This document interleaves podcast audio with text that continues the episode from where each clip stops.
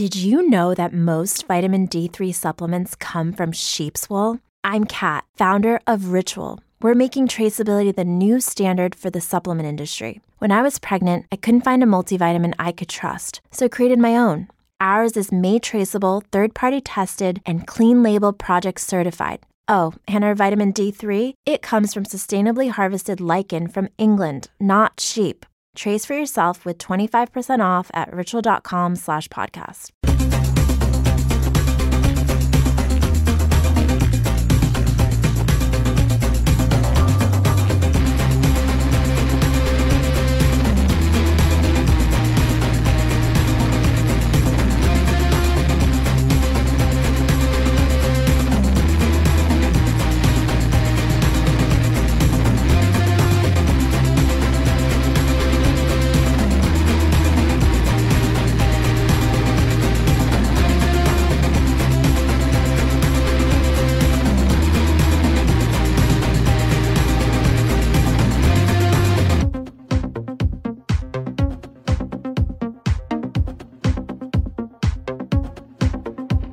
Hello, and welcome to The Watchmen Watchers, a podcast covering HBO's Watchmen, brought to you by the Fan Critical Podcast team, of course. Another mouthful to start the podcast. Uh, my lovely, lovely Minutemen have joined me again today. I have John Hello there. and Gareth. Good morning, mate. So, um, guys, the original original Minutemen featured quite heavily in uh, in this episode. Mm. Of course, we are the next generation of Minutemen. Iteration, Yeah, maybe. iteration in a way. Um, and our powers uh, obviously extended to lasting one minute, um, and that's it. But maybe we should add the power of foresight Ooh. to our list of powers, Yeah. as we correctly called it ages ago. Um, that Will was bloody hooded justice, didn't we? I like that we're jumping in on John's moment of glory. Well, Mm. you know, I would like to just defend myself. you weren't in that pod. Yeah, but I was thinking it. No, you so there's no way you uh, can you prove. Yeah. There's no way. He was thinking it You after can you said it, John. There's no way you can prove that I wasn't. So You were thinking about tentacle porn. That's what you were thinking about. again, Yeah. obsessed Always. as usual. Oh, I wonder Um, if there'll yeah, be so those John, uh, tentacles again. Mm, I guess. There's uh, more chicken. I need more chicken. so, John, I guess the only good thing to come out of that bloody podcast where you kept making the hooded justice joke Mm. is uh, the fact that you were bang on about hooded justice. well, yeah. Yeah. I mean, not so funny now, is it, Mister Negative Review?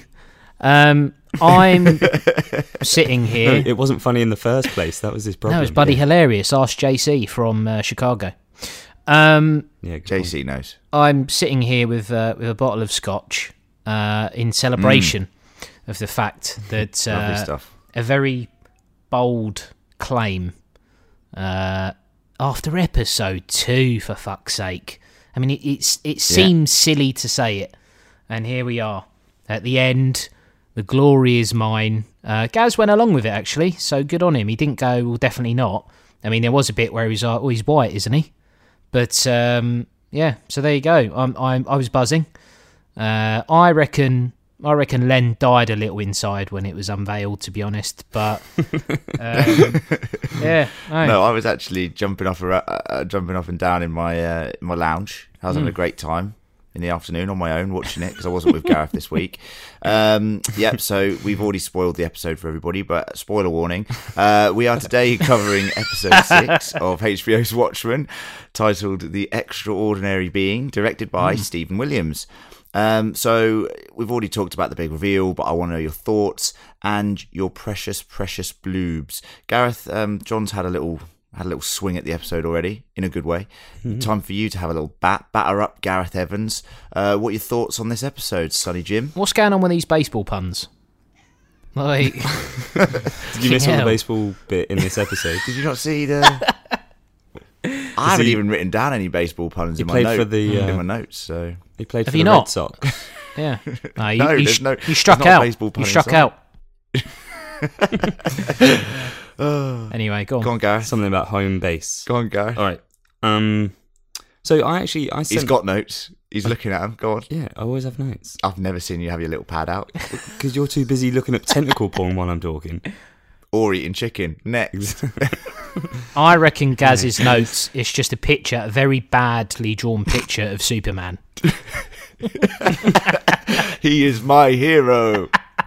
oh, go on. So I sent a little message Yeah, in yeah. our in our group actually, and Oh, yeah. I was I was aiming. I was trying to do a little bit of fishing, and I wrote meh Mm.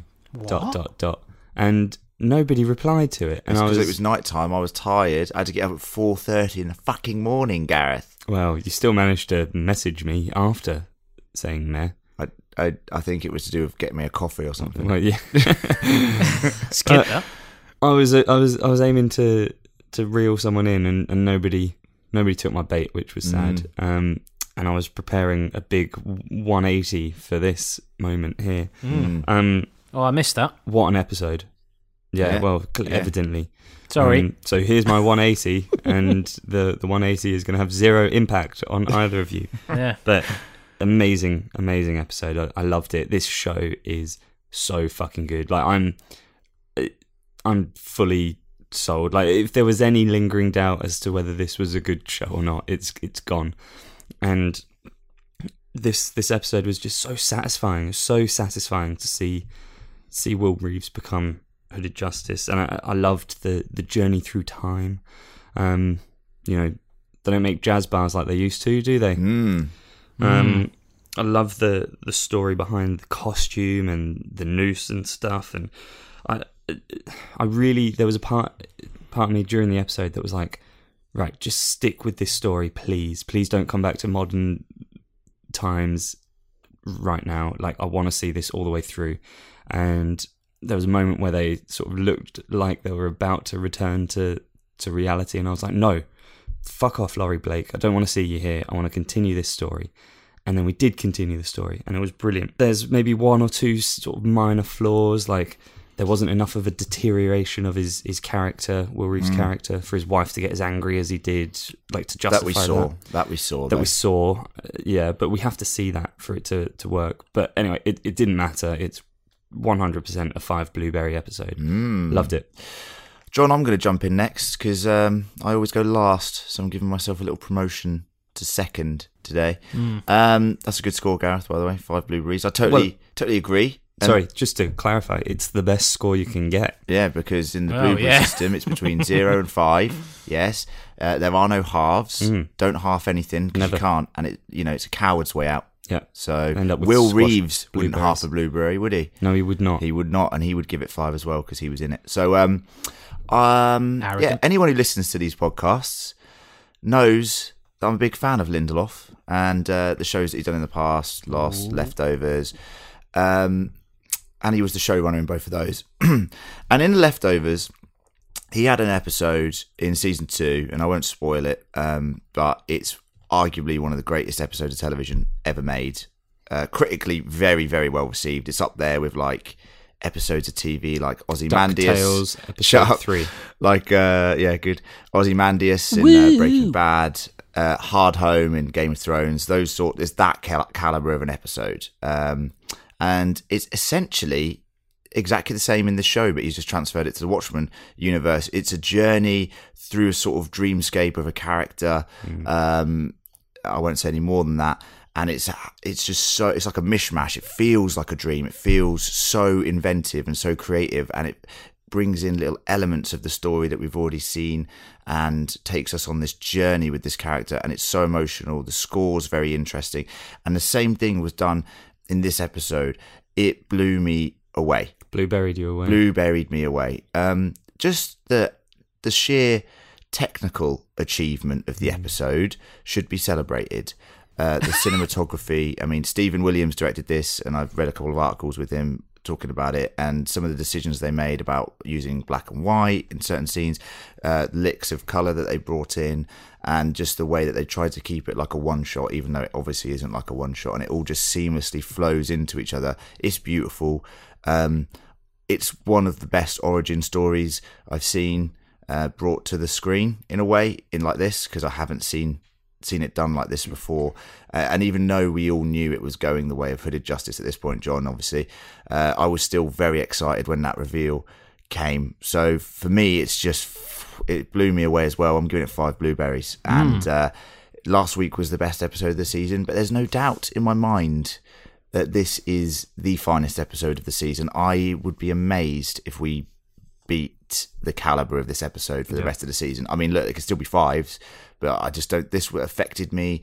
It had me on the edge of my seat. I loved the art style, everything about it. Five blueberries. John, give me your blueberries. Um, I mean, look, it was it was an alright episode. Um, no, obviously not. uh, that'd be hilarious. Just end on that and then go to the advert. Um, Should have put It you was an alright episode. don't- Five blueberries. I don't think there's much else to to add. I think um, uh, I, I like I like the word of uh, or the use of the word uh, satisfying. Um, I uh, I couldn't couldn't echo that more.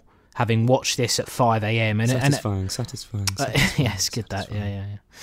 Um, people switching off their podcast, going, "Oh, I think this is knackered because it's echoing all the time." No, it's- no, it's just another one of their shit gags. Hopefully, Len reins them in. Um, so, look, it's uh, it's the best episode of the season. Um, it's everything you want it to be. Uh, there's, uh, I think, it's about halfway through where we get the music, the the famous music from um, the Fallout series, where it's uh, uh, "I don't want to set the world on fire," and it's just it's it, it sums up that era. Um, it's it's a flawless episode for me.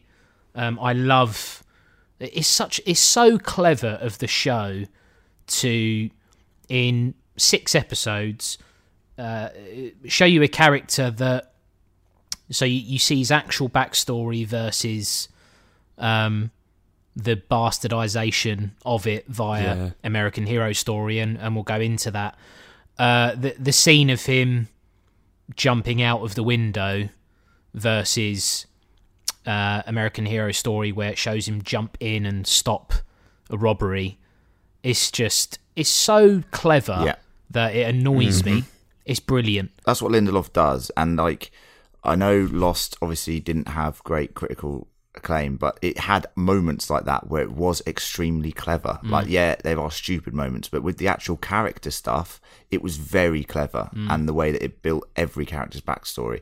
And he handles universe and character extremely well. And when it crosses over like this, and you're getting perception versus actuality of what actually happens to these characters, mm. it's brilliant. Yeah. and it is genius. And uh, fuck Yeah. me, he has really raised his game. I mean, if this show doesn't get some serious nods for awards next year, I'll be I'll be devastated. Uh, Yeah. so it's a five blue from you, I assume, John. It's a five blue from me. Um, I think after episode one, I said this would go on to be the best TV series of, of the year. Um, I was worried a little bit, uh, you know, two episodes ago, but the last two have been excellent, far better than they should be, to be honest. Um, five bloobs. Let's crack on to the ad. Let's crack on to the advert, like John says, and then we'll jump into the plot of episode six. We are no one. We are everyone. And we are invisible. Hello, yes, quick advert, quick plug, shameless plug in a way. Um, what I would like everyone to do right now, if they are listening to this podcast, is if you're already subscribed, yeah, don't don't don't worry about it. Okay. But there is a little job for you in a minute, so hold. I will. put a pin in that. Sure. If you're listening to, You the know what? I'm going to subscribe. I'm going to subscribe right now. Hit hit the little subscribe button. It might be a couple of clicks. It might be one one little click, then another click. But just make sure you go across and hit that little. If it's two sub- clicks, that's yeah, too many. Yeah, well, That these days, many, yeah. you know, actually is. 50% Uh, but please do drop off. subscribe. Um, if you've already subscribed, leave us a review. We love the reviews. We've been getting some fantastic ones, and we'll do another review segment. Maybe not this episode, but in a future episode because some of them are fun, you know. Um, so please do leave us a review. we love Especially the ones them. that slag off John. Yeah, they're the best. Yeah. Uh, especially in our little WhatsApp chat group. Um, Cowards. this is brought to you by the Fan Critical podcast team, and Fan Critical is our umbrella company. We have our main channel, Fan Critical. If you just search for that in any podcast app or Spotify, uh, you can find us. And please do subscribe to that. We release loads of stuff on there, like a review of Doctor Sleep, which is coming out later this week. Like all of our Castle Rock critical coverage, like our review of Joker, like our review of Star Wars, which is coming out in about four weeks' time. Lots of stuff. So if you like hearing us talk about The Watchmen and say you're obsessed with Luke Skywalker, bloody go across to Fan Critical and check that one out, right, Gareth? Yes, the word "like" has sort of lost all meaning now. Yeah, love then in a way. Um, also to say, if you want to sponsor us further, go to patreon.com forward slash fan critical. And on there you can uh, select to give us some money every month. And for that you will get certain rewards. It's not for free. Don't worry john. You get access to our catalogue of cast episodes. There's about eight nine or ten on there at the moment where we've recast uh, famous films with different actors and actresses. We've got a couple more cast hits coming out very soon for all of our patreons so don't worry. We have been lagging a little behind on that but they are lots coming out very soon. You can also chat to us on discord on there. You can even commission a podcast of your choosing. And even if you would like you can be a guest on a podcast once a month of your choosing. That is for the master blueberry tier. So uh, lots of options on there. Uh, gareth you want to encourage people to go to patreon what would you what would you say to them if, if, if you had a one sentence pitch My one sentence pitch. Now, this is you can you'll be able to tell that I'm a, a salesman in a former life with this pitch. Well, that's a pretty poor sentence, to be honest. So, fucking hell. he's Well, yeah i'm give looking me- at him he's barely awake go on Mm, So, slug. if you no personality Brilliant. Um, there there is an option for everybody. So no matter what your entrance point or level of interest, you'll find something for you. okay Yeah. Sounds like a cult. Anyway, and it is in a In a- way. it is. So now let's uh, let's jump into the plot of uh, episode six, the extraordinary being, and that isn't talking about Doctor Manhattan. Mm. I guess we have ourselves a reckoning.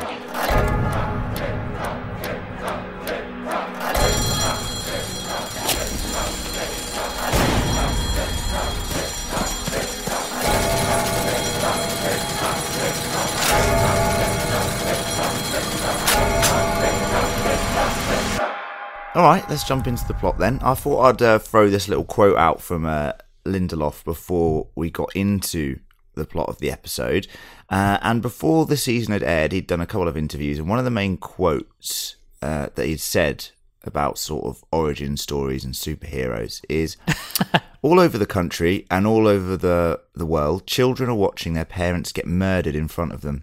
Jesus Only one of them hell. decides to be yeah. I was Dark. I, I thought he was going to say uh, watching origin stories Yeah. of their favorite superheroes. Only one of them decides to become Batman. So we have to leave the alley and start looking at other parts of his life. And I thought that was quite uh, an important quote for this episode because it's it's going away from obviously the, the massacre that happened at the start of the series, Yep. but focusing more on Will Reeves, the character, and all the different facets that happened to him after that event because that wasn't the event that necessarily triggered him into becoming Batman or Hooded Justice. Yeah. It it was all these subsequent events that eventually tipped him over the edge of anger. So I, I thought that was an interesting quote and, and, and it and it filtered quite nicely into this episode. Perfect storm. Uh, we start with American Hero Story and the latest chapter where Hooded Justice is called in for interrogation and threatened for his homosexual collusions with Captain Metropolis. he reveals himself to be a white man before. Fucking hell. Yeah, I wrote that word and I was like, is that the right word? I think that's the right word. It kind of makes it sound uh, negative for me. Okay, But his homosexual so, hold on. interactions within within the context, it, Yeah. it was deemed as as yeah, negative. that's what I meant from the like. yes. that's, so the policemen are saying this is a homosexual collusion. yeah, that's right. I've got, to be, I've got to be honest. Now, these two, Yeah, go on. these two FBI guys, I sat here and I was like, "That's Gaz and Len, those two FBI guys." and then I've written the word collusion, and I've just, Yeah. you know, I've just, you sort know, of. Yeah, um, and you're trying to defend it, Gaz. So you're worse in a way. I bet it's it just means sex stuff. yeah, sex stuff. what was what was in your notes? Sex Sex stuff. stuff. Um, turns out that Hooded Justice reveals himself to be a white man before brutally kicking the shit out of the officers.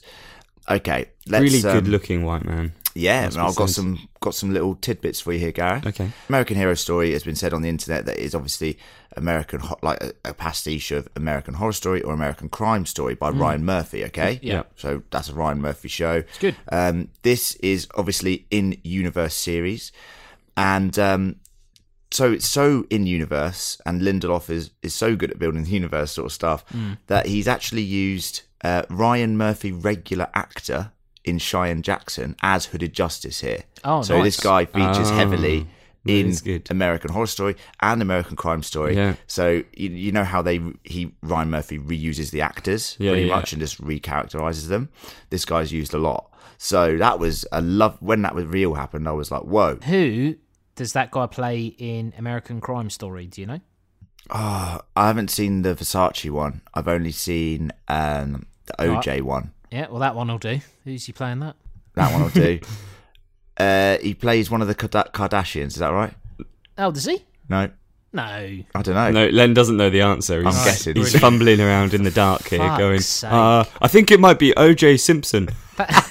Fucking hell. I was genuinely interested in that. You are a fuck. I think it might be one of the Kardashians though. Who knows? I can't remember, but I just know I've seen him a lot. And then I was like, "Fuck, who is that guy?" And then it turns out Ryan Murphy, regular. So I love that. I think that's a lovely little piece of detail that they've gone to all that effort to make that actually something.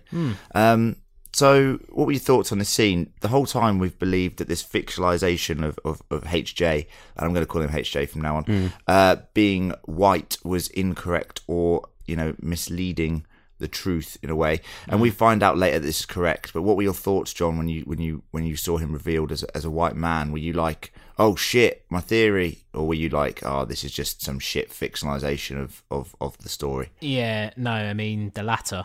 Um, and I said as much in mm-hmm. episode two that that, Yeah. but that, but that's what I'm saying. Like that's why it's so good. That's why it's so clever that you've got this series that's running through, like intentionally trying to mislead you as a viewer, mm. but also it's not because you know it's going to be fucking full of shit. Now, I'm not saying that American Crime Story is is uh, is a load of shit, but this this is. Um, I loved it. I thought it was so fucking clever. Um, But yeah, at no point was I worried, to be honest.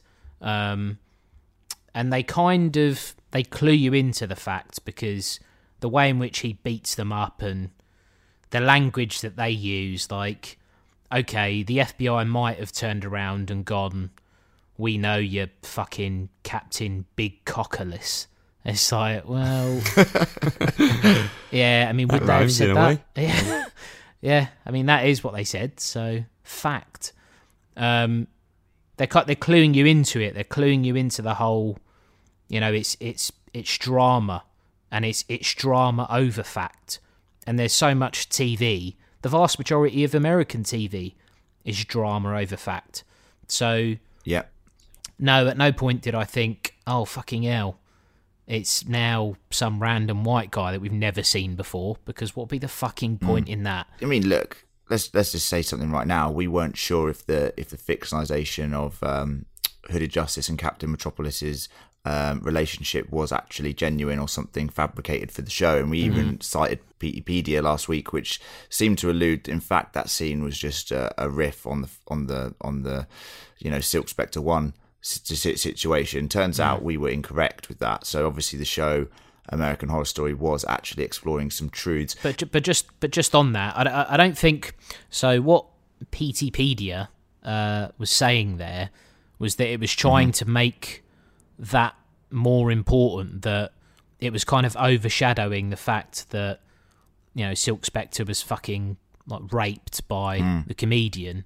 It was Yeah. kind of trying to tie mm-hmm. them into the fact that it was it was one and the same rather than it didn't happen. I, I don't think it was saying it didn't Yeah. happen. Mm-hmm. Um, but Yeah. but Well, there was still there was there was an element of doubt in our minds. It wasn't it wasn't like certain in our heads that, that this was a, a genuine thing because, like Mm. Yeah. you said, we we weren't. Yeah.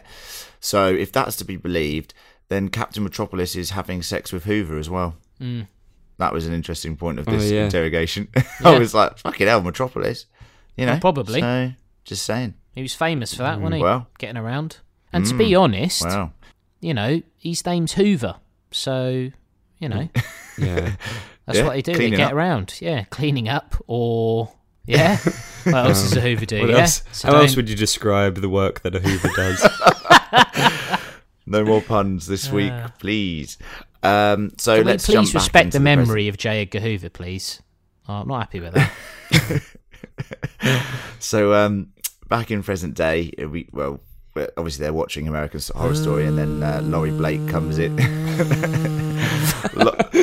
Laurie Blake comes in and she says, "Stop watching that shit," because obviously she's raging at that show, uh, and she tries to get Angela to agree to a treatment to stomach, give her a stomach Well, pump uh, yeah. before the nostalgia kicks in. a bit. She a bit tries that. Like Yeah, she's an idiot in this situation.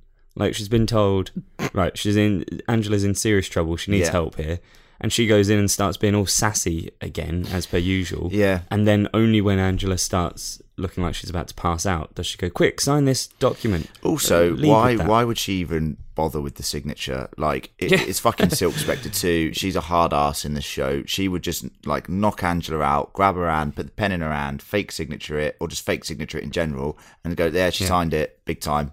Uh, did she actually to- sign it? Yeah, hundred percent.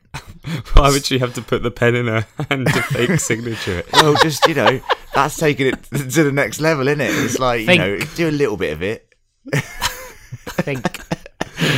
Um, anyway, so she doesn't, uh, and uh, and this is where the episode really finds its its segue into this amazing dream sequence with the nostalgia pills. So Angela's looking around; she sees like a little drummer in her um, in her cell. This was cool, and then the scene slowly Too loud. degrades into the what the drumming, yeah. Uh, the scene slowly degrades into the cadet sort of graduation of Will, as it, I think it was 1938, as he gets his uh, commendation to be a cadet. Um, and this was awesome, and it started the sort of mirror imaging of the and the switch of character between Will and Angela in the scenes, which I also really enjoyed. And uh, it was it was a it was a great scene this because we had him. It's a very proud moment for him. Obviously, we know who he is. He's the baby from the start of the show, or the kid, sorry, from the start of the show who was who was saved. And he's risen to become a police. Yeah, well, there is a baby in that scene, Six-year-old baby. So that's why I was getting confused. But um, he he's given his his graduation, and the captain, who is a white man, skips over him, and the the other black officer, who is a lieutenant, uh, gives him the medal and says, uh, "Watch out for the Cyclops." Mm. Beware of What are your the thoughts on on the entrance into Nostalgia Land, uh, the new it. Mm. theme park, and um, this scene, Gareth? Yeah, this was so well. It was it set up the the the overarching tension as well, right from the start. Those racial tensions. Um, I saw someone somewhere a reviewer commenting on this episode as a whole and saying how you know the the the real theme of this show is is is sort of racism as America's original sin, and this was a a, a perfect way to to introduce it to this episode. Um, the fact that they've got a, a black officer there so that he can shake hands with the with the, the new black That's recruits, mad, it's unbelievable. But it But it's not unbelievable. It's 1938. I 1938. know, but it's it, but it's still it's just something that you know happened, but it still is an unbelievable thing to see. You just uh, and you know I, I think um, hopefully it's, it's it's almost indicative of of a mindset that lots of people have today, which is thankfully that most people do think this is an, just an atrocious hmm. way to live, and it it just it baffles me that there are that that that it was so widely accepted and you just you realize from this moment like how hard how hard it would be for him to to make it in the police force and not to turn into an angry person. how is he not the- already Yeah, the, the things that have already happened to him, let alone what happens to him very soon. He actually seems quite chirpy in this scene, in a way. Um, to be honest with you, he's proud of the fact that he's he's graduated to, to be a police officer. Mm. Yeah. He believes he's going to make genuine change in the city of Tulsa. Uh, John, you enjoyed it. You enjoyed the use of black and white imagery here. Yeah, I mean, just just adding on to the uh, the lieutenant or whatever it is, um, the the one black lieutenant that they have to to shake the one black recruit that they have. Yeah. Um, So his name uh, is ah, what's his surname? Uh, Battle, and Yeah. um, so Samuel Battle um, is so once again the show is taking a real life character. So obviously Bass Reeves was was a real sheriff, uh, and Samuel Battle uh, was New York's first black police officer. So Wow. pretty cool. That is pretty cool. That's really cool. I, like the way they they keep some of the in, like we said in universe. Once again, it's just alternate Earth. Yeah, he's he's coming along and he's going, yeah, you know, well done. Um, now there's two of us. It's going to be rough. He's like, yeah, yeah, yeah.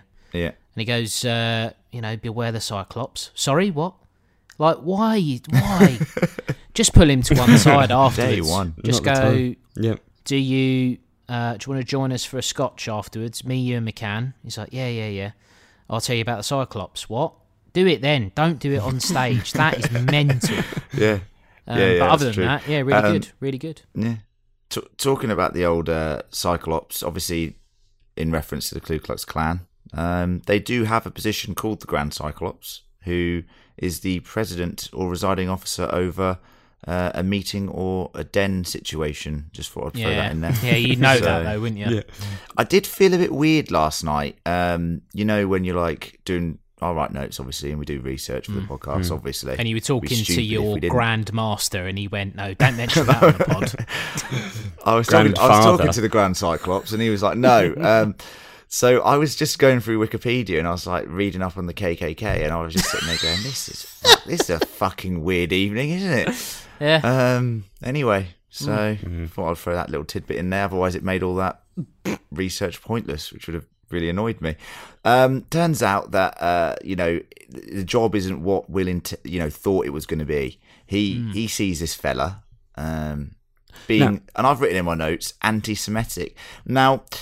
He throws a fucking petrol bomb in there, so Yeah. that's, it's a bit harsher than that, actually. So, yeah. Um, it's Yeah. a bit of a surreal scene, isn't it? It's like, um, I loved it. Like it just, it looked like the world's gone mad. Mm. Like he's just standing there and like, yep, I'm just going to do this. Well, it's a testament to the episode as well that it doesn't just well, it does focus on race, obviously, but it, it, it also is tackling the sort of anti-Semitic Semitism that was around at the time, and it's not like there wasn't any anti-Semitism in America. Um, you know, in the lead up to the Second World War, there was Yeah. like, um, and. Yeah. you know, it, well, you know, it just it's highlighting that as well that there were people who were using the way that the Jewish people were being treated in Europe to also enact crimes on them in America and other parts of the world. It's Yeah. not just that, you know. So it's highlighting that as well, um, which I which I quite enjoyed. But this boy, he gets arrested by uh, Will and uh, taken in. Now, I just want to say this: the, go on. the actor yeah, that he's plays great. Fred, He's great. He's great. he's he's from True Detective, isn't he? First Yeah. season. Yep. Yeah, yeah, yep, yep. yep He's yep, yep, also yep, yep. um, Plays one of those really scary bad guys with a. He plays like, the scary French bad guy, sur- yeah. Surname. plays yeah, the he main plays guy. the yeah. Yeah. big bad guy. The big big bad. Spoiler sp- warning for True Detective. He's also season one. he's also um, one of the major competitors to Nucky Thompson in Boardwalk Empire. So he There gets you go. he gets around. So He gets around like Gets around. J. Edgar Hoover. Yeah. cleaning up once again.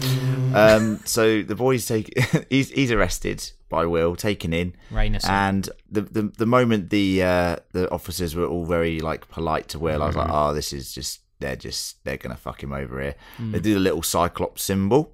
Um, That was a I bit thought was quite stupid. creepy. That was a bit stupid, What? wasn't it? They just do it in front of him. You Yeah. wouldn't you wouldn't Um, do it like that, would you? Or is or is that a commentary on how like arrogant they are? Brazen. Yeah. Brazen, yeah. A hundred percent, hundred percent. And uh, I've seen similarities of people saying that the Cyclops symbol being used was very similar to the OK symbol Yeah. by the alt right. yeah. Um, so at the moment in current day, so it is quite brazen, and I do think they're just so fucking cocksure that they're just like, I don't give a fuck what this guy sees. He can't do anything. Uh, we're just going to do that. And um, I felt bad for him because as he's walking home and he sees that the guy's out of, you know, he's not actually been arrested. Uh, he gets he gets lynched by the uh, white police officers, one Hmm. of which is an absolute fuck. Like I hate that guy, um, and he's strung up. Yeah. Um, No, because the one the one on, on- the left on was this all right, but scene? Jesus, that one. Yeah, is- one of the- yeah, I know. yeah, Which one? Which one? Which one didn't you hate? Yeah, one on the left, all right. One on the right's okay. One in the middle, what a fucking idiot. Yeah. Uh, no, so this was this was a brutal scene. Um, John, this was the moment, wasn't it, where I guess you were Well- probably doing a little dance or something, and you were having a little What, I don't know, a- a fucking guy getting off lynched? and ran around the room No. naked. Uh, lynching. Yeah. Well, no, just because you hid- hooded justice theory. I'm like, I mean, you know, that's the only reason. Mm. I'm not, not. the lynching. I'm not so much of a fucking egomaniac that the idea of someone getting lynched, I'm like, oh, he might be hooded justice now, yay! Like, fucking He is an hell. egomaniac, maniac, listeners. I promise you. Just uh, he's he, he's an actor. He's acting right now. Well, it's a facade. Um, Hmm. not even English. So the the scene suffocates you, doesn't it? It's it's horrible. Yeah, Oh. yeah. So you know the hood goes over the the camera, and it's and then you see it go up, and it is horrible. It is it's. I mean, I'm telling you now, at 5 a.m. in the fucking morning on a Monday is doubly horrible. Um, Yeah, I can imagine. But uh, I've written in my notes here, John, just to riff off what you've said there. Yeah. I've never seen a POV of a hanging before. Um, so Well, for me, it was that's it was because it was very The only the only POVs that you're watching involve yeah. Go on, I'm waiting for this. certain yeah, types tentacles. of squid. Yeah, squid pov. Yes. I've heard that's extremely popular in parts of Tokyo. You you've been It's there a new haven't you? category. every year. You've been Yeah. there. What? you?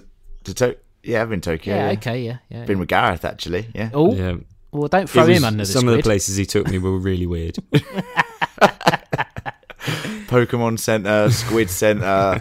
Where else did we go? Um, All your favourite porn centres. Welcome back. Uh, but um, no, but I'd never seen it shot like this before, and I actually, like you said, John, I found it very asphyxiating, suffocating, um, and and just a very shocking scene. And I was like, "How is he going to get out of this?" I was like, "He's so strong, the rope's going to break." But no, they just they just they let him down, and this is the moment where he he becomes hooded justice on the way home and uh, he sees this couple being attacked, puts on the hood because obviously at this point he's twigged no one respects him as a black man. They don't want his help. Do you know what I mean? It's that sort of Yeah. horrible Well- thing that the only way he can get the job done is to hide his identity. So- So, the thing is, right? The um his who ends up becoming his wife, June. I Yeah. Um, she's uh, like at the start of the episode, like you're such an angry man. I I'm scared what you're going to do with a gun and whatever. He doesn't seem like an angry man No. at all until this point. No. Um, which, like, I don't know. They're not showing us everything about him. They're they're showing us memories that he has. remember, memories are also very selective. yes. So it, they are his memories. I just I didn't get the sense that he was an angry man until this point. Yep. And he absolutely cleans out these guys and saves this couple, gets back home, and then to riff on what you said, Gareth, says, Now I'm angry. Yeah. Um, Mm. And I was like, Yeah, fair play. I'd have been angry like decades ago, so well done. Yeah. This is this is correct. You should be angry. Mm. and this is the moment he decides he is going to, with June's help, by the way, he is going to fight crime, not only as a police officer in the Tulsa Police Force, but he's also going to have a secret identity as Hooded Justice. And With some white face paint. with some white face paint. And June sense, very though, doesn't quickly says it. It makes hundred percent sense. I love this reveal because it's like we've seen obviously the white characterization of hooded justice throughout history. Correct, John, in the Watchmen law and also in uh, American Horror Story. So it's interesting now to have it still as canon. That that is just the way he looked because of makeup, but he was actually a black man, and I thought that was excellent, uh, an excellent reveal. Sorry, here's here's a question for you, Len. So, Mm-hmm. as a fellow um, comic book reader, a canon Mm-hmm. expert, what are your Canon. thoughts on this being canon? Like, do, do you think Do you think Yeah, he is it's interesting. A, a black Yeah. guy, or do you think he's Will Reeves? No, not at all. I think uh, Lindelof said before he started this show. I, I read, I, I read this long bloody interview. I, le- I read this long interview with him, and uh, he said he doesn't want to change anything that was in the original graphic novel. Um, he's actually going to take the information from that graphic novel and he's going to turn it into something like a new thing set way in the future, right? But he said he wasn't going to actively go back and change anything. He's found a loophole here because he can easily get away with saying, well, we didn't know anything about that character.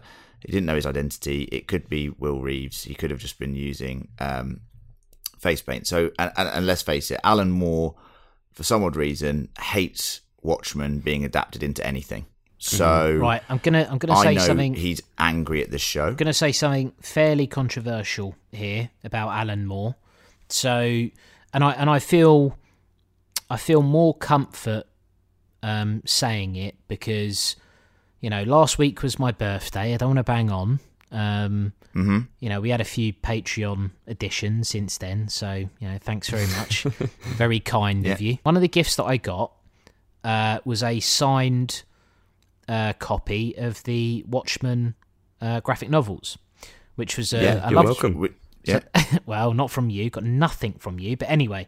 So a, a it's in wonderful the post, gift. mate. It takes like three it's weeks. on the way. That is a wonderful gift. Yeah, wonderful gift signed by everyone that was important in the in the graphic novels, apart from Alan Moore. Now, Oh, Right. Now, he's a bit of a miserable old bastard, isn't he? Like he seems like he he's doesn't so like anything. So miserable. I reckon he hates this show. Yeah, he- Yeah. He, does hate the show. He's, he's even said he doesn't like the show. He's even said that he thinks superheroes are for children and he doesn't see any sort of uh, relevance for them in an adult context. And I think that is such a bizarre comment uh, from someone who has created uh, such an an adult themed uh, and dark. Uh, with so many themes like uh, series, I just don't understand. Like he just, just does not like his work being adapted. He's he's also like mobilized his fan base. Yeah. And so if you look at the ratings that the Watchmen TV series is getting, they're awful. They're shit. Like there's there's loads of stuff out there from um, you know, fan rating websites where it's getting like six, six out of ten. That It's- shows the flaw in their rating system, or maybe even it exposes it a little bit. You go onto IMDb Yeah. and you look at the individual episode ratings, and you take them, and it, it would average out at like a, a middle eight. Now, if you look at the overall series rating, it's just above seven. So that is people just rating the series without having watched it or having no interest in it. It's nonsense. There's like it, you Mm, it's don't nonsense. you don't have to partake in something that you don't enjoy, but don't go out of your way to sabotage its success. I, I don't understand it. It's bizarre. Yeah, it is bizarre. Um, but that's rating systems online for you. They're, they're they're very very flawed, as we've said many times on many. I give I give those You know, people a zero bloob. So there you go. That's our review to you. um, so Hooded Justice follows clan members who uh, present the Cyclops sign, uh, and he absolutely decimates them. He then, during the scene, gets hurled into a store where we cleverly see the reverse of the scene that happens in American Hero Story earlier this so season. good. This is so good. This is so good. This Like- was when I was like, fuck me. And John's already said it. Mm. It's extremely clever. Yeah. It's that dramatization of him breaking into the store in American Hero Story and saving the day. To here, he is actually behind enemy lines in the Cyclops' den. Yeah. Yeah. Well, and this is the thing as well, like the fact that the show the show left out that it was a, a front for the for the, for white supremacists. Yeah, like that, exactly. that wasn't included. Of course. Um, Um, and it was just great with the, the, the guy shooting the shotgun. And then, John, I'm sure you love this. Uh, little bloody Snyder Easter egg, which I'm sure you're probably going to mention in Comic Corner. But uh, breaking through the glass, there is no way that that is not a nod to Snyder's version John- of Watchmen. John writing right now. Oh, Schneider. Yeah, just, Schneider. uh, Oh yeah, Schneider's in Yeah, it. yeah, Yeah, yeah, yeah. Wesley Sneijder. Yeah, yeah. He played for he played for football. yeah, he played for football. Yeah. Um, yeah, yeah. yeah. All right. Well, don't ruin any of that. Fucking hell. I'll have, I'll have nothing in Comic Corner. but no, uh, at this moment in time, uh, the reason the slow motion is happening is because Angela is is has been shot with some adrenaline to try and wake her up. Uh, she is trying to communicate by blinking with her husband Cal and with Blake um, to to to be woken up from this nostalgia filled binge that she's on. Um, but it doesn't work, and uh, we're back into another memory where Will is uh, having dinner with none other than Captain Metropolis, who invites him to join the original Hooded Justice, the original vigilante, to join the Minutemen. They would not be able to succeed without him. No, Thoughts? this is to make them the three minute men. Correct. This is much like Yay. when I went to recruit John. yeah. Well, you went to recruit John. Yep. Uh, you've done all your police work. Ended up falling in love with him, didn't I? You did. There was that brisk touch at the table, and Well- uh, y- well- you know, Right, okay, so there are a couple of things that annoy me here. Um, go on. one, I was Gareth's careful what you boss, say. so I recruited him, not the other way around. Yeah. Okay, fine. But I'll then be that hooded means justice. that he's fucking me up the arse. So there you go. So all good. Um, Um, the, but the the only thing I would say is it not a bit forward of that like t- I mean the the touching of fingers like he's literally just Yeah. met him. What's going on there? Yeah. Yeah. yeah, I agree. It's too, it's too much, isn't it? Yeah. The two on the two on the nose. It was a little bit on the nose, but then it's, straight away it cuts to their relationship that we've seen in American Hor- Hero Story already. Um, I thought this was very interesting that it was all, you know, completely legit, Legit. in a way. because Um, that's the sort of thing that would just be yeah, speculation, fictionalized and, dramatized, and you know, but it wasn't. wasn't. It, wasn't. And But uh, you, you know why? in- But you know why it was legit. So in the in American Hero Story, he's going for ages, and we all know that's bollocks. Because when it switches to the actual events, I mean, he comes like immediately, and he is a Yeah. he's a Minuteman as well. So it does make sense. he's a That's minute. true, He he is is. a minute man. Yeah. he he they really didn't have wrecked the it name. for They didn't have the name Minutemen until that moment. Captain Metropolis just went. I've just come up with a great name for us. for Absolute you bad. especially. Yeah. no, I'm and now pretty we feel honoured because sakes. we've inherited that name in the a way. thirty second men. Um, so, uh, do you know what else I found interesting about this whole thing? Is is this question? This question's for me. Um, the sexuality of, of Will Reeves, obviously, and uh, first thing I want to bring up is the Yes, there are question marks yeah, around it. yeah, obviously. But the first thing I want to talk about is his relationship with his wife June. Now, Yes. he he found her as a baby Yeah. outside. So the, the relationship to me is very in- interesting because it's like he raised her Yeah. and then married her and had a kid with her. And for me, that feels like a very odd relationship. Maybe one of convenience more so than love.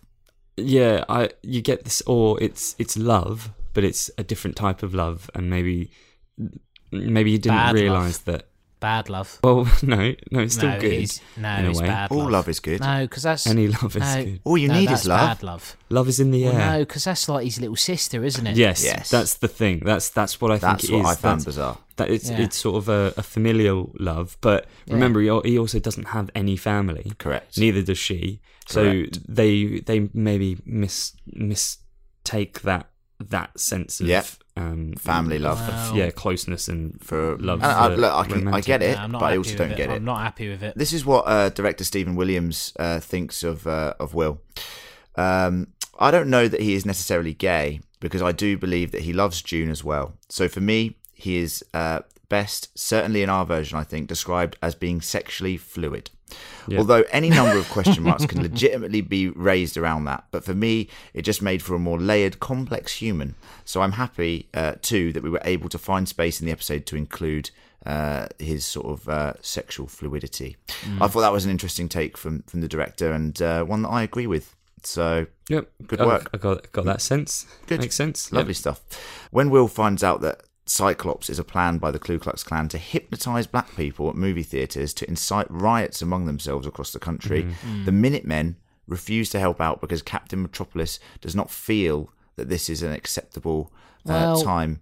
Uh, to be moving against them. I also want to talk about John. The uh, were you obviously very very excited about the press release revealing Hooded Justice to the Minutemen? Were you trying to catch glimpses of any of the characters in the background? I'm sure I saw the comedian. Um, I mean, they're all there. Uh, but again, Yeah. I mean, you're trampling all over a fucking comic corner. Like, honestly, if you want to cancel it this week, we can because sick of this. Um, Save No, it at the end. uh, okay, just yeah, we'll yeah, go save on. it to the end. All right. Yeah, So don't. okay. Um, but this idea that they're not helping out with the with the with the Cyclops thing, It's not and in then remit. and then and then Will But goes. Len, I, like, I think that's unfair to say that the Minutemen don't want to help. I mean, it's it is just Captain Metropolis saying, "Look, you know, it's just crazy black people in Harlem," and it's. I mean, yeah, you know, I everything I know or I think I know about um, the original Night Owl. I think he, I think he would have stepped up. I think he would have helped him out. yeah, yeah, So yeah. it's just him, Metropolis, isn't it? obviously. He's, he's weirdly Yeah, yeah. conservative for a, a homosexual superhero in the fucking 1930s who's Yeah, fucking a black guy. very like it's what the fuck? Yeah, like, it's very interesting, and he's also uh, obviously concerned with like corporate stuff because he you showed Yeah. them on the front of that bank poster. I mean, it's just very interesting. It's a Hmm. very interesting situation. He sees it as a business opportunity. 100%. It's Ah, like what, PR. uh, what, Um, what a horrible scene that is. Like yeah. Yeah, you got yeah i mean you've got fucking will reeves standing there and he's wearing a mask and he's got his fucking face painted white standing next to every all these fucking sleazy white pricks clapping at a poster of dollar bill um one of the shittest minutemen going um like with some like overly caricatured like black villain. Uh, it's that like yeah. it's just so it's such a shit scene isn't it? It's so It really reminds you of like Yeah. such a wanky time in history And because of this lack of interest from Metropolis and the Minutemen by Metropolis's hand, Will takes out the New York operation on his own, brutally killing all involved at the warehouse, uh, and becomes, Including Fred. including Fred, he becomes disillusioned at his role within the Minutemen. Um, I love the scene where he just starts gunning everyone down. I have to say, that's a weird thing to say. I was like, this is the moment Batman decides to stop just punching people and shoot them in the head. Uh, Can I ask? which was brutal. When he when he walks in to the room where it's being the audio is being recorded, yeah, um, that's the yeah, the that- middle guy, That's right? the middle guy that The I hate. the middle guy. The that- one on the left, the one on the right. They're they're all right, but the one in the middle, yeah, Right. The only thing that annoyed me about this is that he doesn't know that it was ki- Will who, Reeves who killed him? Yeah, that is annoying. Make him watch. I'd love, I would, Make him I would watch, love Gareth. for him Be to sadistic. yeah, take his mask off and be like, "Remember me," Oh, and then God. and then strangle him. Yeah, oh, that, that's pure anger. that would have been good. John, you love this. You like getting very angry. yeah, it was good wasn't it uh, yeah but imagine if he went oh yeah remember me and he's like no well, Well- fucking hell, mate! Like, come on. It's like that scene in Infinity War where you ruined my life. I don't even know who you are. All right, spoiler warning for Endgame rather than Infinity War, but there you go. Oh God! Every time you have to just get in there. Fucking It's also jab. a bit like Guardians of the Galaxy. yeah, Let's spoil that as well while we're at it. yeah. Um, No, so that was brutal, but I, I tell you, on. I tell you what it reminded me of. Um, so Guardians of the Galaxy. yeah, Part so two. that bit right at the end of uh, Doctor Sleep um, that lots of people wouldn't have. No. So people tuning out right now, nah, not really. Um, I haven't seen it. Apparently, it's terrible. But um, Uh, what- No, we've got I'm- podcasts I'm coming just- out on that. Don't yeah, that. all right. Well, I'll give it zero bloobs without seeing it. Yeah, I'm Alan Moore now. but um, no, it was very uh, Django Unchained. Like Tarantino talks yeah. about wanting to make a film about like black slavery and struggle, where instead of this, like I don't know, like a Kunta Kinte or uh, Twelve Years a Slave, where it's just you know what, fuck this, I'm sick of this, I'm just gonna fucking kill everyone. So when he when he gunned that guy down and then he went went in and started gunning everyone down, it was so like cool, um, and it sounds weird for a pathetic thirty five year old white man to go, how empowering is this? But it was empowering. still in his thirties. Yeah, well, mid thirties. But it was empowering to just see him go in and just go. I'm just going to kill all of these sleazy little, you know. One of them's called KKK Len. members. One's called Gaz. You know, Well, no, hold on. one's called Lucy, Definitely one's called called Emma. Len. He's gunning them all down. Jesus. We, one of them was called that whatever the that guy's Fan name was Critical. that gave us fucking one bloob out of five. Yeah, killed him and all. yeah, I'm Hooded Justice. Oh, what? I hate that gag. Yeah, well, you're dead now. So, yeah, brilliant, wasn't it? It was, it was brilliant. I loved it. Absolutely loved it. Probably best that we don't equate the struggles that Will Reeves went through to our feelings after receiving a one blue, Yeah, one let's star not do review. that. Well, you, are- you are John's correct. views You are are not that correct, of this Gaz. podcast. No, but Gaz is correct because that would be offensive to me because my struggle was real. yeah, Will Reeves is a superhero in a fictional story. So yes, you are oh, correct. Oh, word. yeah, Unbelievable. Anyway, though, it? let's It was move on from this. Right. It more was- hate mail coming it, your it- way. it was very good. In the present, uh, Will uses a modified form of the mesmerizing hypnotic technology Hmm. to make Judd hang himself. Uh, I'm going to be honest with you. I hated this. This, is Yeah. my, this is my least Yeah. favorite part of the episode. I'm glad And I'll tell you that. why. For I was all in on him just being mega strong and just being hooded justice, you know, Yeah. and, and just not not having to hypnotize him. It felt like a weird segue or a weird reason to have the hypnosis stuff in the episode. Yeah. Like it made me think. So this is why you had the hypnosis as the plan, and that's the only thing I disliked about it. Uh, also, I will say this: the hypnosis stuff does feel very superhero-y. It does feel like a very sort of like it's a bit silly. yeah, a bit silly, um, which I kind of enjoyed. But then at the same time, with this reveal, I was like, nah, not buying it. Obviously, Judd's hanging here, mirroring the hanging of Will all those years ago. Uh, did you guys dislike it as well? Yes. Good, good input, Ga- uh, John. yeah. I mean, I mean, you know, I disliked it because it it's like, yeah. I mean, Hooded Justice is just some old man that can't do stuff. You know, I wanted him to be taking the pills that give him super strength. So Yeah, Yeah, yeah, that's- yeah. that's where I'm the, coming The Lady from. True pills. I felt it was weird that that that we sort of jumped from, I don't know, the forties to modern day. We missed out such a large chunk of his Yeah, life. I wasn't I, felt I felt there was an opportunity missed to maybe dilute some of the stuff, or or actually tighten up some of the stuff. Sorry, that we saw earlier.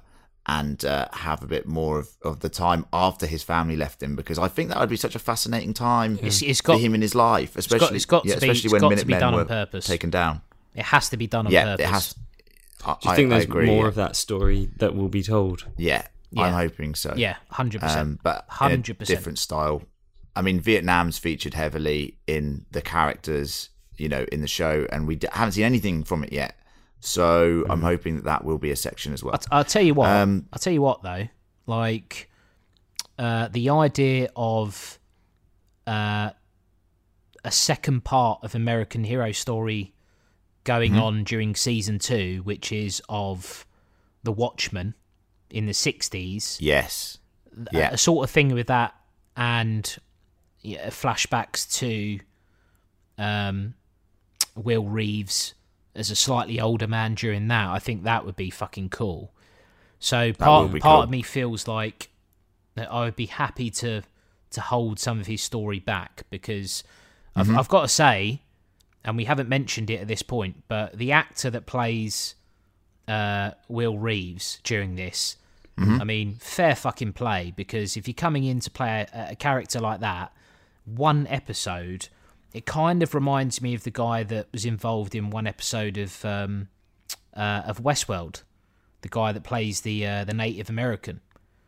Uh, Akecheta, Yeah, yeah, yeah. yeah. In the uh, in the episode uh, Kick, Kick Episode eight of season two. Kiksuya or something. Kicks. What Yeah. a beau- what a beautiful hour of television that is. Yeah, just just absolutely Um, fantastic. So, um, look, if he's one and done, then look, fair play. But I really, I, I think that guy deserves more more time in front of the screen.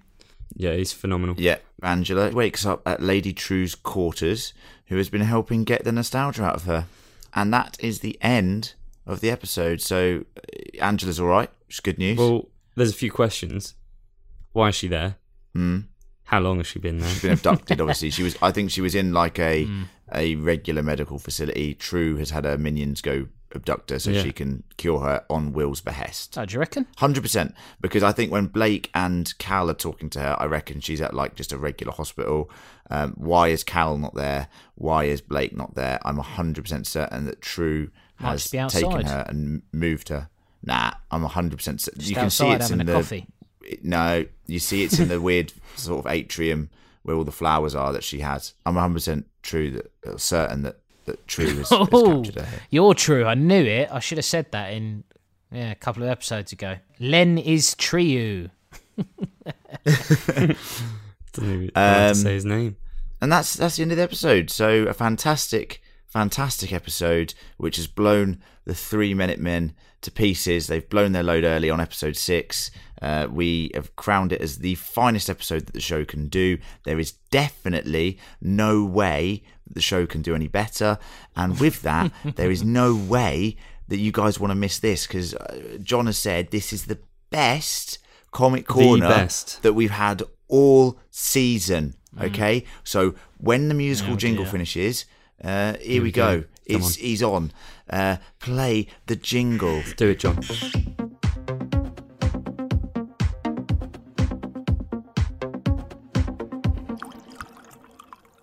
Nope. Yeah, Just uh, just poured myself another glass of scotch. I'm halfway through Okay. a bottle. Guilty. I'm on my own. Jesus, this is depressing.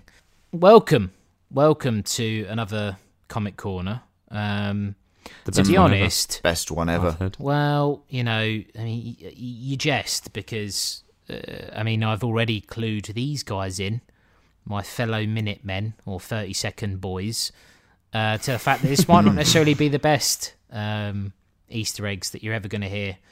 And then I stumbled across something that is going to absolutely blow all of you, including Gaz and Len, away.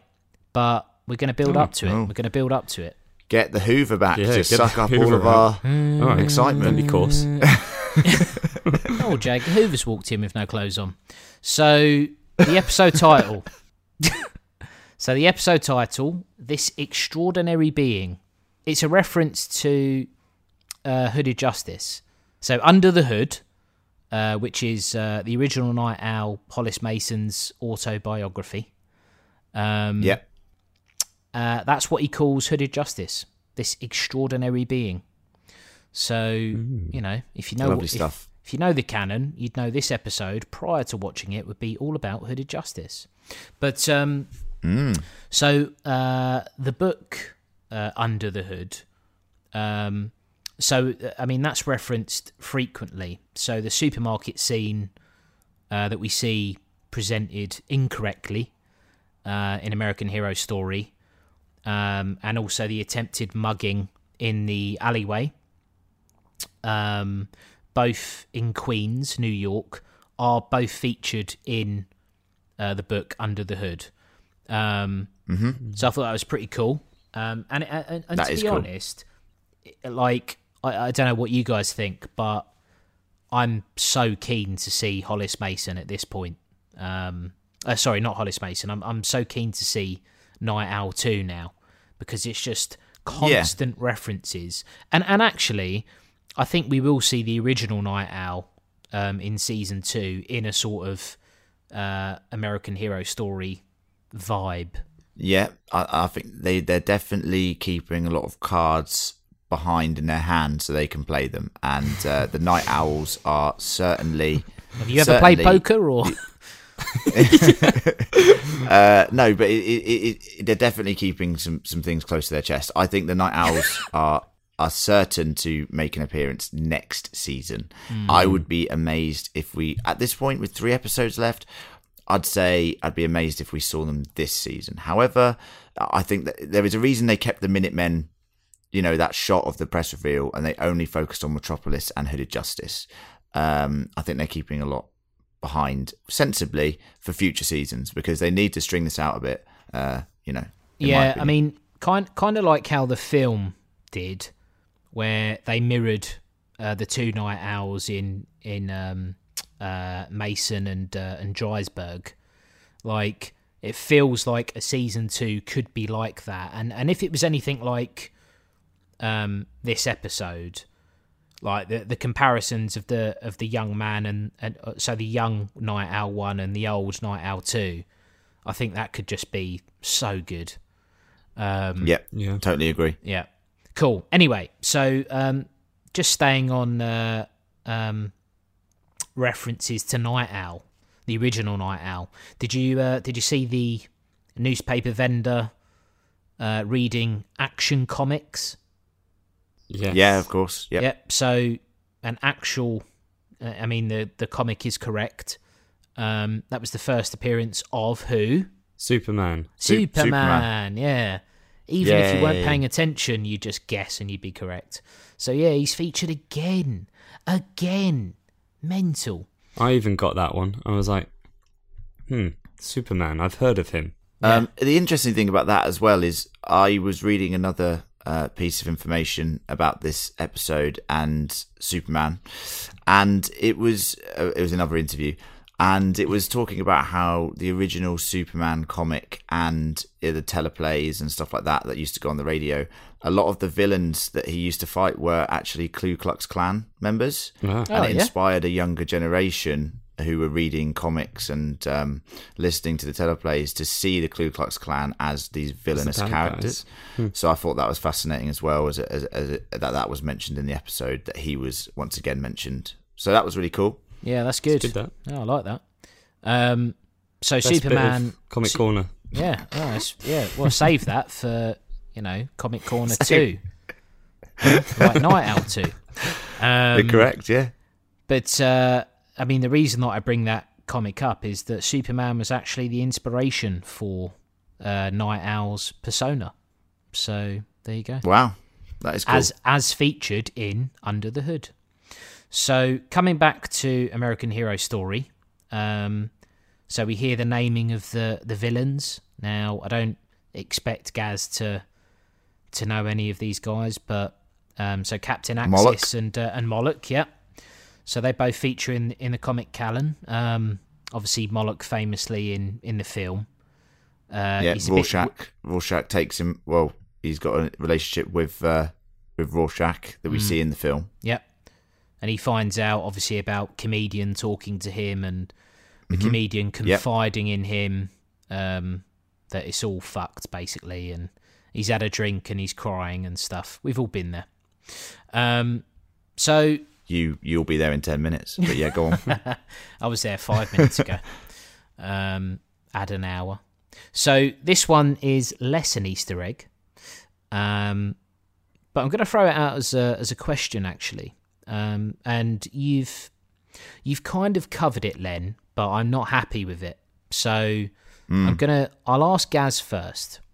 So the Eye of the Cyclops. So it was used frequently uh, in this episode.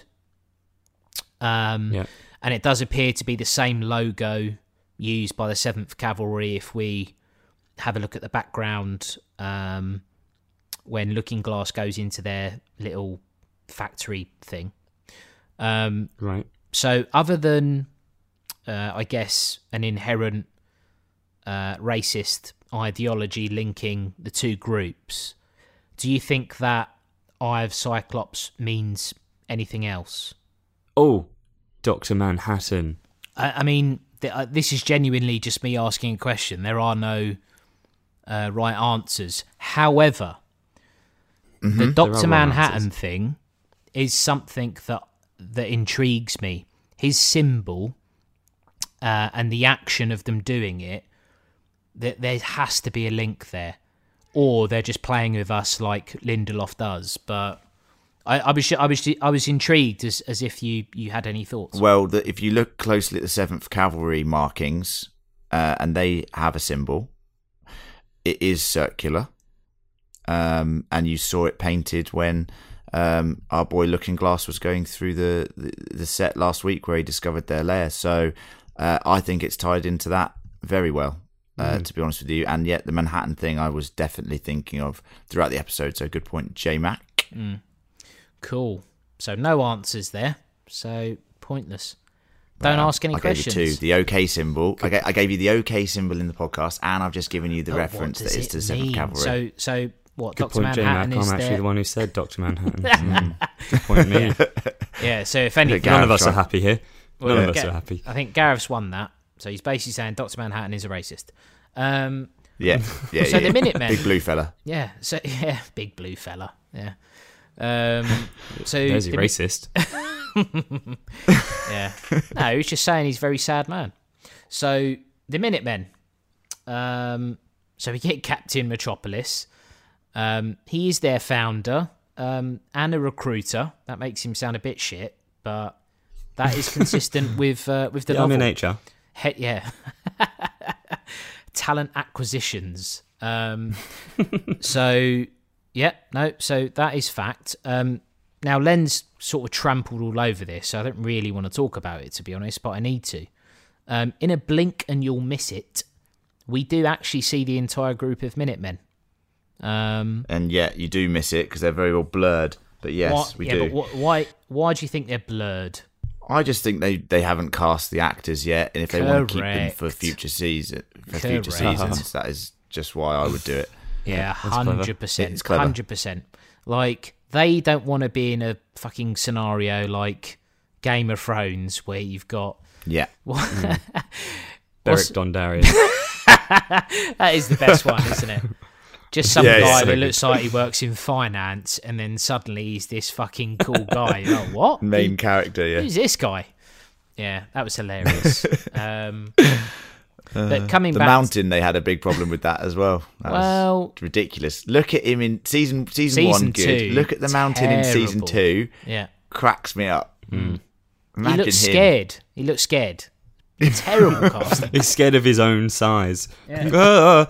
I think he's dead, actually. that guy. Anyway, so um, Fucking hell. okay. now uh, this would have been my favourite. Uh, I mean, not really an Easter egg, but this would have been my favourite Easter egg because it involves once again a clever use to timestamp. Now, what year did the police graduation take place? Do you remember 38. Len? Yeah. Yeah, Oh, there you go, guys. 38, All right. yeah.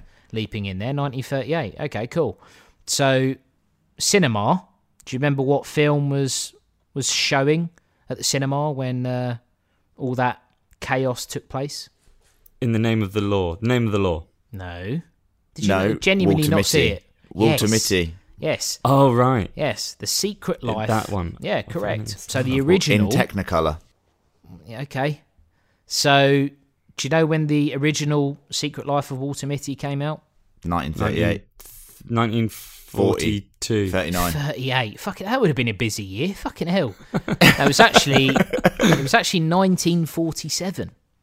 So that actually tells you that nine years, like approximately, um, have taken place uh, during this whole episode, which is quite cool. I thought. Wow. Yeah, Very clever. ma- that is mad. Very but clever. um, And you hate a timestamp, so yeah, yeah. So if they'd have gone approximately nine years later, I'd have been like, oh, "Why are you doing that? Just be more clever." Um, or if someone run up to him and went, "Fucking hell, how's your nine years been? I've not seen you since your graduation." I'd be a bit like, "Oh, why is he saying that?" But anyway, so uh, best till last. Um, so last week I gave you a little bit of uh, Peteypedia. Um, I'm going to give you a little bit more of Peteypedia now you tease. have uh, have either of you read any of this week's Peteypedia? No, I left. I purposely didn't because I knew that you might include it. yeah. Good. Wanted to be Same here. surprised. That's also why I have done no research. Sorry, I just took a massive swig of scotch. Right, so um, so uh, Peteypedia is a must-read this week, um, and uh, it's a bit of a weird one because I've read it and I'm like, fucking hell, this is. I almost feel like you have to now read Peteypedia to understand where the show is going because the most important reveal is uh so what are your thoughts on this episode how much of what angela is experiencing do you think everyone else is aware of and that that i'm just throwing that out there as a question Very little, I imagine. yeah, I'd say very little. yeah, correct. That's exactly what I would have thought. But on Peteypedia, there is a memo from uh, Laurie Blake to the task force um, to go after the masked uh, vigilantes. And in it, she reveals that Angela has been talking the entire time whilst reliving her grandfather's memories. Oh wow, So that's cool. yeah, so Laurie Blake knows everything about the fact that Will is her grandfather and that he's hooded justice. Oh shit. How Yeah, mental that is is that? mad. Yeah. Yeah, right. That, that That's big. mad. That is cool. And that has blown my mind. So go read Peteypedia, everyone, and I will be doing that as soon as I get editing this podcast or get Now- done editing this podcast. Yeah. So I, I'm sure the beginning of of uh, next week's episode will be Laurie just going, that, yeah, yeah. yeah, yeah, So I was just listening to her saying that. But you know, this is a little little treat. Um, I'm going to give a, a just one more additional tidbit um, for both of you, and it's going to cheer you up a little bit, I think. Oh, yeah. So the beginning of the uh, the memo is so Laurie Blake says to the police force, she says um, that masked fellow, referring to Looking Glass, she says uh, he gave Angela up fairly easily, so I'm I'm not really sure about him. Go round to his house and pick him up Yeah, and that. bring him in. So Yeah. Oh, there's a So chance he hopefully will be saved. that they will arrive in time to save him. So there you go. Yeah, and Oh, hopefully, hope hopefully Red Scare gets shot in the process and killed. That'd be brilliant. Why have Um, you shot me? Yeah, probably. Um, lovely But stuff, it. John. Thank you for that. That was actually a much better corner than I expected. So thank you very much for that. Mm. Now it's time for us to move on to listener feedback.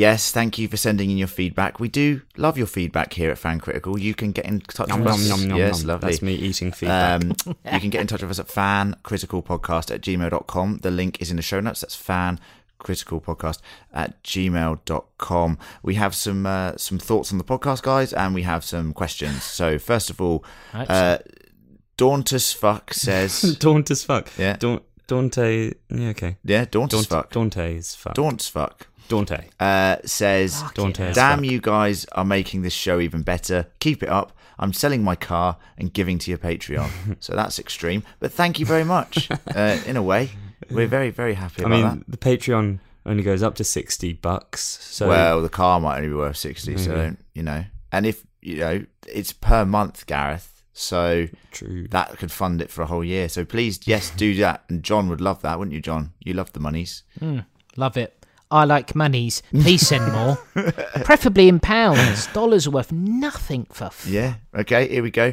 Uh, Len Preston has had this to say. Um, five blues from me. Our favourite Len. birthday, John. My favourite Len. Yeah. Yeah. He's, he's, he said happy birthday to you as well. Happy birthday, Yeah, John. yeah. He said. sent me a dead cat in the post as well. So why have you done that? Yeah, people Uh, need to stop doing that. He says, Do you think Glass's ability to tell when people are lying to him came as a result of that girl humiliating him right before the psychic blast hit? Hmm. His superpower, if it really is a superpower, it didn't protect him from getting duped by the 7th Cavalry. Um, Yeah. Thoughts?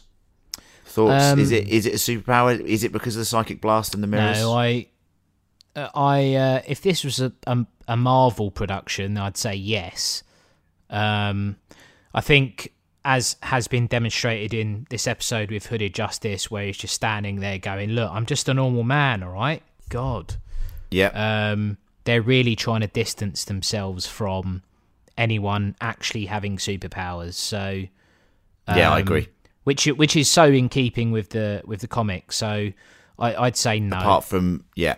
Only Apart apart, from, from- Ozymandias, probably, and Well, Doctor Manhattan, I'd say. but The- again, the- like- Ozymandias is for his brain. Yeah, like it's realistic, but I'm just saying that like Manhattan is the only superhero, right? So- yeah, hundred percent. Yeah, Uh, Kyle Duarte has had this to say. Good Uh, hi, recently Really found your name. podcast and am now obsessed. For someone who isn't as familiar with the universe of The Watchmen, your podcast is critical, nice, to helping me get immersed in their universe. Two things. One, on the last podcast, you mentioned you really enjoyed how movies create worlds by showing adverts and other things in their respective universes to do so. You referenced Robocop and Robocop, Starship yeah, Troopers. yeah. He's a big fan of both. These movies were both directed by Paul Verhoeven, along with the original Total Yep. Recall, which I also think is a great example of world building. So thought we'd find that an interesting connection. Yep, definitely. All Well- of those films are brilliant. Yeah, as so is Total Recall. Get Yeah, your ass to Mars. of uh, yeah of of those three total recall um i mean I, i'd five blue that that is one of my favorite films Yeah. of all time uh it's genius genius film Uh, he's pretty sure also that Wade Tillman was a Jehovah's Witness versus being a Mormon. We did Yeah. discuss this last week. Yeah. Uh, Jehovah's Witnesses are known for evangelizing their beliefs by visiting neighborhoods. When they go door to door, they distribute their literature, Awake, and Watchtower. They're also pacifists, so given Wade's profession, he's clearly stopped following. Michael Jackson and Prince were both raised as Jehovah's Witnesses. Very interesting. that. Didn't, didn't know. yeah well Little- well i did say i did say he was there. probably a jehovah's witness but um yeah. Yeah i mean i didn't know michael jackson and prince were jehovah's witnesses but uh No, yeah fair enough That's actually arguably the most interesting piece of information we've heard this week, to be honest with you. So What a superhero anyway. team they would make. Fucking hell. Looking Glass, Michael Jackson, and Prince. Jesus. Yeah, and they're all they've all got costumes and stuff already, so it's all good. Yeah, and technically Um, they might all Scott- be dead as well, so hopefully not. But, you know. Fucking hell, yes, morbid. Uh, Scott Downey has had this to say.